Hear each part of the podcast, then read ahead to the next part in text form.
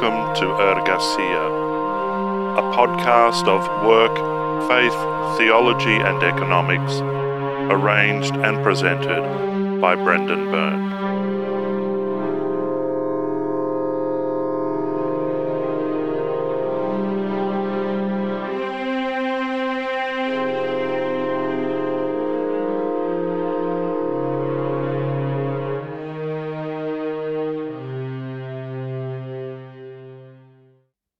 Hello and welcome to Ergasia.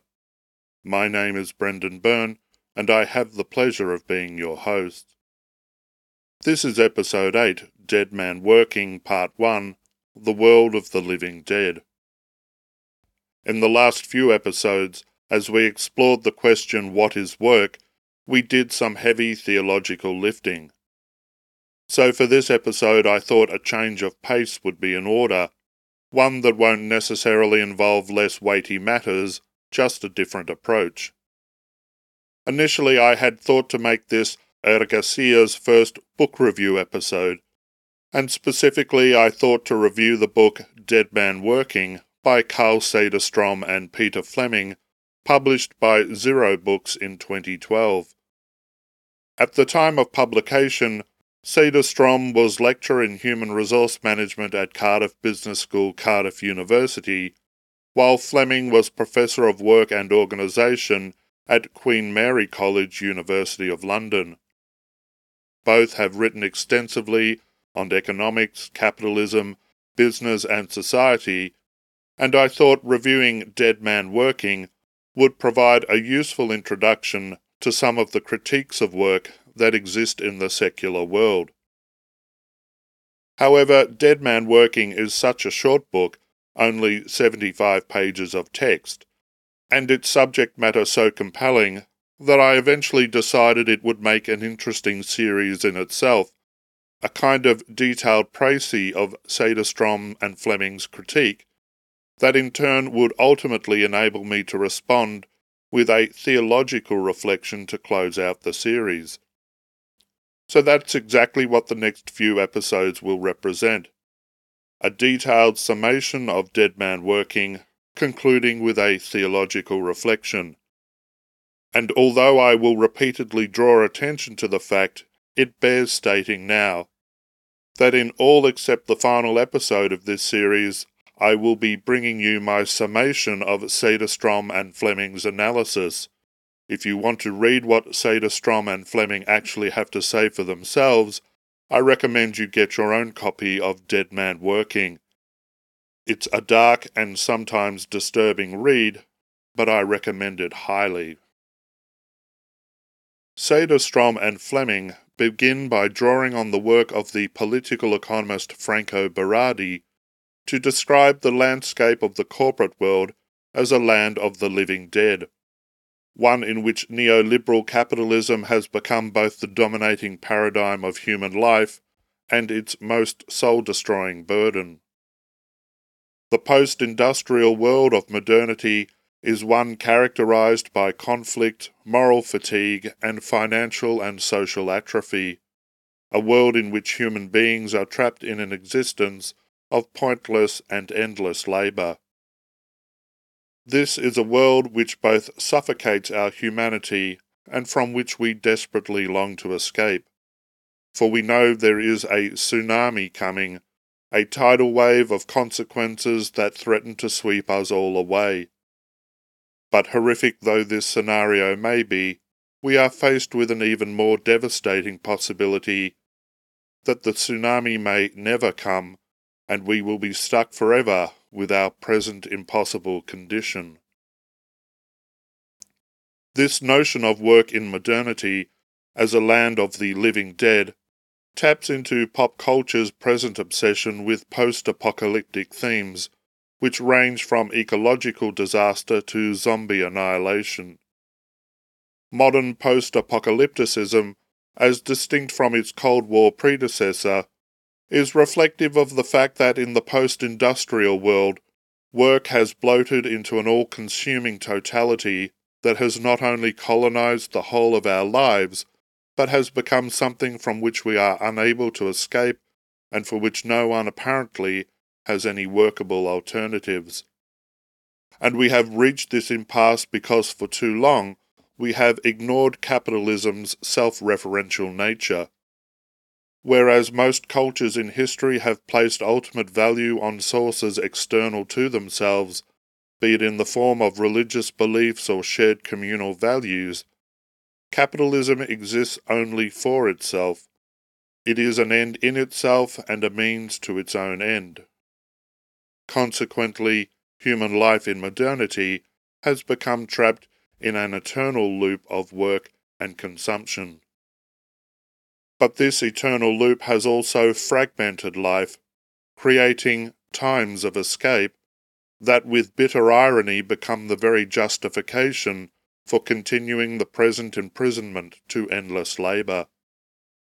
Meaning in life has now been reduced to an individual's capacity to earn enough money so that they can, however temporarily, enter into those times of escape be they holidays, paid entertainment, or some other form of monetized distraction. For Cederstrom and Fleming, the principal avenue through which capitalism has facilitated its self referential nature is via the phenomenon of biopower. Biopower is the human capacity to be socially, emotionally, and cognitively intelligent, innovative, and resilient. It is the key human attribute which people bring to the realm of waged labour, and yet it is the very thing which corporatized capitalism destroys. In response to this reality, however, the owners of capital have not changed the nature of capitalism, rather, they have used its destructive potential to appropriate biopower in order to not only persuade people to enter into the life denying realities of work, but to actively want to do so.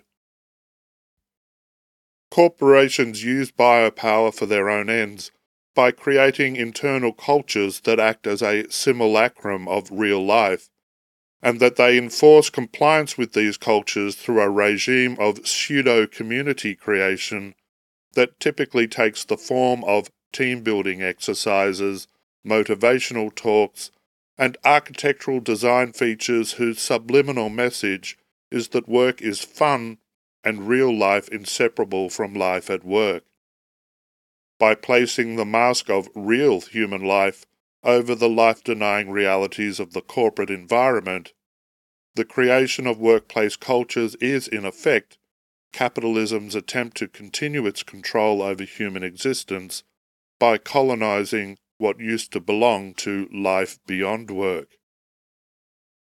Moreover, this move toward life colonization is also capitalism's attempt to rebrand itself, to distinguish itself from its inhuman Fordian forebears of the early 20th century. No longer the claim runs are workplaces the location of drudgery and oppression, Rather, they are the arena in which human dynamism and creativity are both liberated and fulfilled. This attempt at rebranding is itself a response to the ongoing crisis which capitalism has endured since the emergence of neoliberalism in the 1970s, and which in the West has resulted in widespread deindustrialization and the emergence of first the service economy followed in more recent years by the IT data economy and the so called gig economy of self and contracted employment. Realizing they could no longer organize the workforce along Fordian lines, corporations have now appropriated the maxims of pop culture and daytime confessional television to make workers organize themselves on the corporation's behalf. The consequence, Cederstrom and Fleming assert, is that waged labour has become a continuous way of life, rather than just one of the many facets of life.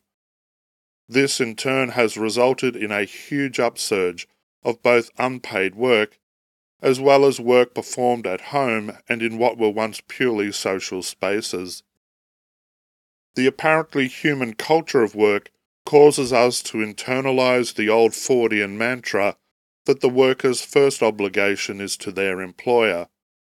We have become our own boss, but not in a way that facilitates autonomy or even cooperation.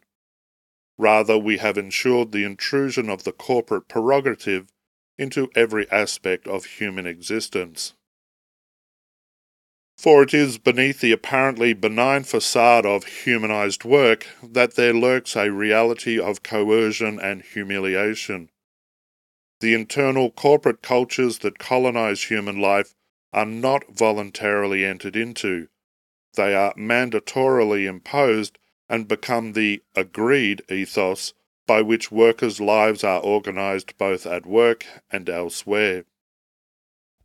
These internalized and enforced cultures are what persuade or cause workers to agree to such absurd workplace practices as pajama days, in which employees wear their pajamas to work as a fun and morale building exercise. A similar outcome results from Employee of the Month schemes, in which those who are thus anointed get to choose the music everyone will have to listen to over the internal PA system, or the food that will be served in the staff canteen, or the comedy mugshots that staff will be required to take of themselves for display on the company notice board or website. Moreover, if you think such practices are demeaning or offensive or just plain irritating, you'd better keep that view to yourself. The last thing you can afford to acquire is a reputation as someone who isn't fun or who doesn't enter into the spirit of the prevailing workplace culture and is thus not a team player. The irony is that the modern corporate workplace has become a workers' society in ways that could never be imagined by state socialism.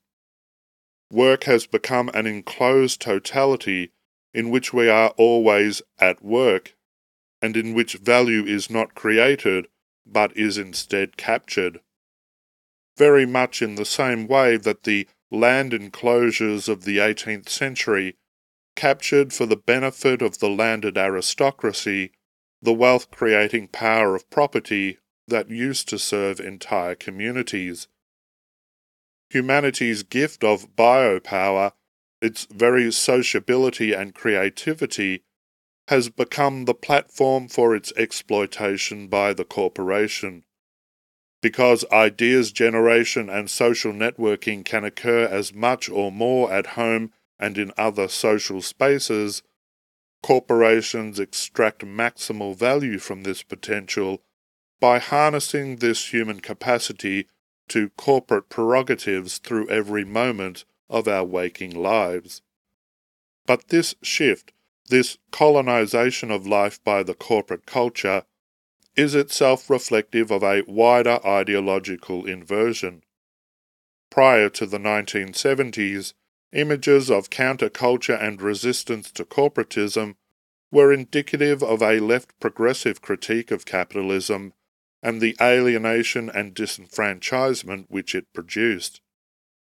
Responses to this critique typically took the form of a right wing defense of corporate capitalism, legitimating it on the basis of its alleged capacity to create wealth and other social goods. But the rise of neoliberalism to global dominance has seen a strange inversion, one in which key left wing motifs and symbols have been co opted by corporate capitalism to assert managerial control over human life. As a consequence of this inversion, the domesticated, unidimensional simulacrum of leftist critique has become a commercial symbol used as a selling point for everything from designer fashion products to self imposed submission to corporate managerialism. Rather than suppressing radicalism, neoliberalism has colonized and appropriated what were formerly the sources of capitalist critique. Cederstrom and Fleming point to so called liberation management as an example of this appropriating trend liberation management claims that success in business comes from unleashing people so that they might be what they already are creative, innovative, free thinking individuals. More to the point, however, this unleashing is to be achieved by corporations harnessing the nonconformist energy of their employees, turning it from a potential disruptor to a wealth generator. Unleashing through harnessing, the Orwellian overtones could not be more explicit. But behind the pop psycho babble with which liberation management is replete lurks the ugly reality that micromanagement and authoritarian workplace bullying remain intact. Ironically and paradoxically disguised by a workplace culture in which employees are required to speak their minds, to be their authentic selves, and have fun at work. Those who try to resist or even dare critique this phony jocularity are vilified as obstructionist or negative, meaning that unlike the honest feedback encouraged by liberation management, this dissenting honesty is targeted for retribution. The seeming contradiction at the heart of liberation management resides in capitalism's capacity to commodify everything, even or perhaps especially the symbols of critique and resistance, or human values such as honesty and freedom. Everyone is familiar with the iconic image of Che Guevara the rebel, precisely because it has become transformed by the fashion industry into the very representation of middle class privilege. This is nothing new. Capitalism did the same with the mass student protests of the late 1960s, as well as with popular discontent with the economic pressures of the late 1970s and early 80s, themselves the product of manipulation by cartels such as OPEC, in order to facilitate the emergence of neoliberalism. In doing so, the proponents of corporatist capitalism appropriated the language of leftist critique to present the facade of a more humanized workplace and system of economic organization, and at the same time shifted attention toward the subjective ills of work, the gripes every worker has about being at work, and away from the systemic, structural causes of exploitation and control. Cederstrom and Fleming argue that one product of this ideological appropriation and distraction was the emergence of so called neo leisure, the blurring of the boundaries between work and non work. One example is the deployment of architectural design methods geared toward promoting a culture of bohemianism, artistic creativity, and chic underground coolness to both encourage and disguise a regime of long and arduous labour. This internal program is often complemented by an external program of supporting progressive social causes, so that the corporation is provided with a positive public image and employee sentiment is co opted by giving them a cause to which to belong. By thus appropriating the symbols and language of anti corporatist critique, the corporate world has created what Cederstrom and Fleming dub the ultimate neoliberal moment. It has created what the political economist Slavoj Žižek calls liberal communism. And we need look no further than the phenomenon of corporate social responsibility to discover what liberal communism looks like.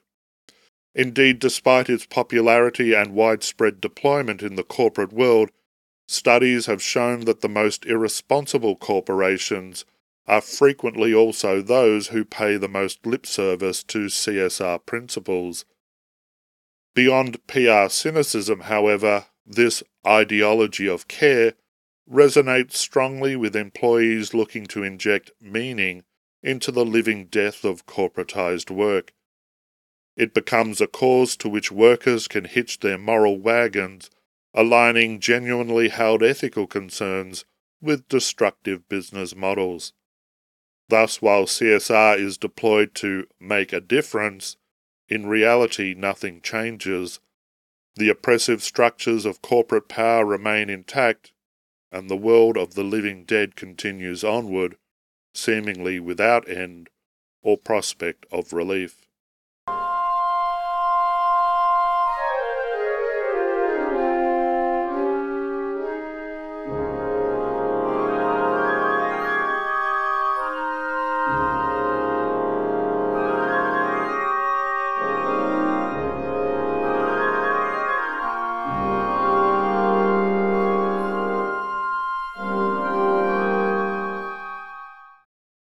And on that somewhat grim note, we conclude this episode of Ergasia.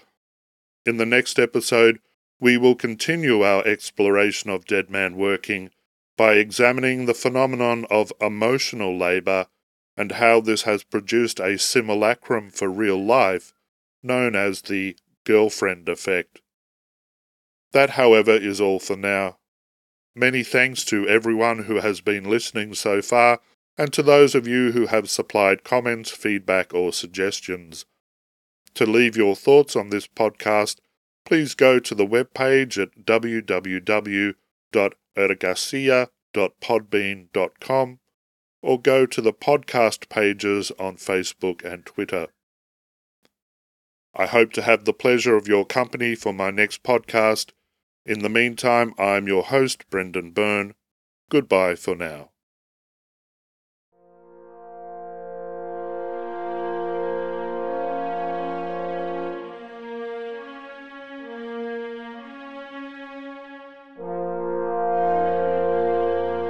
You have been listening to Ergasia, a podcast of faith, work, theology, and economics, arranged and presented by Brendan Byrne. For more information, please go to www.ergasia.podbean.com.